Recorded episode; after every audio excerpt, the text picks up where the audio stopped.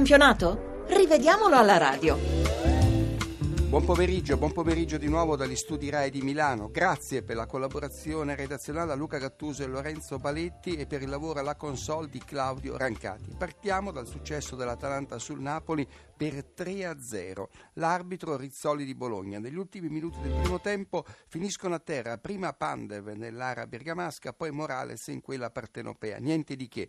Il Macedone non subisce fallo da Lucchini sul cross di Caiecon, l'argentino va a sbattere su Fernandez. Poco prima dell'intervallo Inlen, nel tentativo di rinviare in fase difensiva, svirgola nella propria area il pallone che poi finisce di striscio sul suo braccio. Niente rigore, giusto così. È la visaglia di quello che accadrà poi nella ripresa. I gol di Dennis sono favoriti dagli infortuni dei giocatori partenopei. Sulla prima rete è evidente la responsabilità di Reina che si fa passare il pallone sotto il corpo. In occasione del raddoppio l'argentino riceve addirittura il pallone da Hiller. E cosa dire poi dello scivolone di Fernandez che lascia a Morales il tiro del terzo gol? Parafrasando Gino Bartoli verrebbe da dire l'è tutto sbagliato, l'è tutto da rifare. Al 66esimo Mertens viene ammonito per simulazione dopo una caduta nell'area bergamasca. L'azzurro anticipa consigli che eh, effettivamente eh, sbilancia eh, l'avversario. Il belga però accentua parecchio la caduta e forse è questo il motivo che spinge Rizzoli a non concedere il rigore. Se i giocatori si comportassero più sportivamente godrebbero di maggiore credibilità da parte degli arbitri. E infine una considerazione da segnalare le numerose bombe carte esplose durante la partita, provenienti sia dalla curva atalantina che dal settore napoletano. Un petardo lanciato dalla curva bergamasca esploso a bordo campo e ha ferito alla mano l'operatore televisivo subito accompagnato in infermeria con la mano destra fasciata. Lo speaker ha minacciato la sospensione della gara, ma ci domandiamo che ci stanno a fare steward e forze dell'ordine all'ingresso dello stadio? La moviola di Catania a Livorno, partita condizionata da due errori arbitrali, rigore concesso generosamente a Livorno,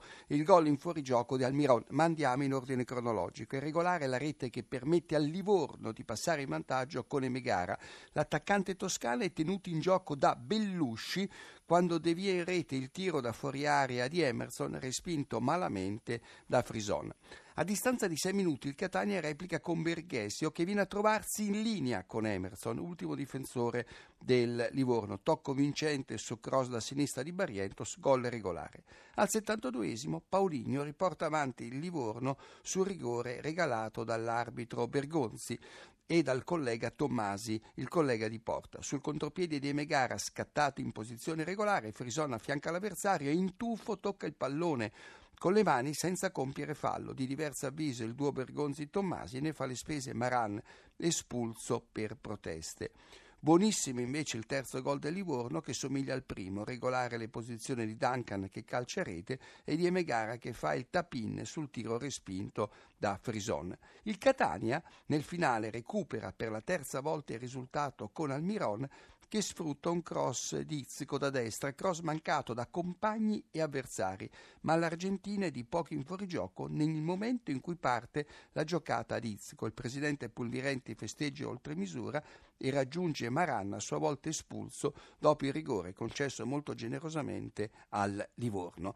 Facciamo in tempo anche a parlare di Chievo-Lazio, un solo episodio, la Lazio in vantaggio per 1-0 al Bentegodi sul Chievo, reclama un rigore alla mezz'ora quando un cross di Cavanda finisce tra braccio e fianco di Cesar, braccio però accostato al corpo. Non è rigore, basta l'angolo, poi nella ripresa ci penserà il giovane talentuoso Keita a fissare il risultato di 2-0 a favore della squadra di Reia. Di Roma-Parma sappiamo che è stata sospesa all'ottavo del primo tempo per impraticabilità del campo e la prima data utile, si diceva, può essere quella del eh, 18 di eh, febbraio. Ci rimaneva da parlare della vittoria del Verona a Reggio Emilia sul Sassuolo. A metà del primo tempo manca un rigore al Verona. Mendes trattiene Toni all'interno dell'area emiliana impedendogli di raggiungere un cross di Romolo da destra. È vero che l'attaccante del Verona non fa nulla per stare in piedi, ma il contatto è da rigore. Gervasoni, l'arbitro Gervasoni invece fa giocare. Al 72esimo il Verona passato in vantaggio su autorete di Manfredini vicino al raddoppio. Sugli sviluppi di una punizione da sinistra Ziegler svirgola il pallone che il portiere del Sassuolo Pegolo recupera proprio sulla linea di porta. Non è gol. Sul punteggio ancora di 1-0 per il Verona, il Sassuolo reclama il rigore dopo un contrasto tra Albertazzi e, Righi, e Brighi, ma Brighi si lascia andare non appena sente le mani di Albertazzi sui fianchi. Non è rigore. A 4 minuti dal novantesimo Toni mette in sicurezza la vittoria del Verona scattando in posizione regolare lo tiene in gioco Manfredini sulla sponda di Romolo e segnando con un pallonetto chirurgico. È in posizione regolare anche Floro Flores quando nel recupero dimezza lo svantaggio, lo tiene in gioco Gomez.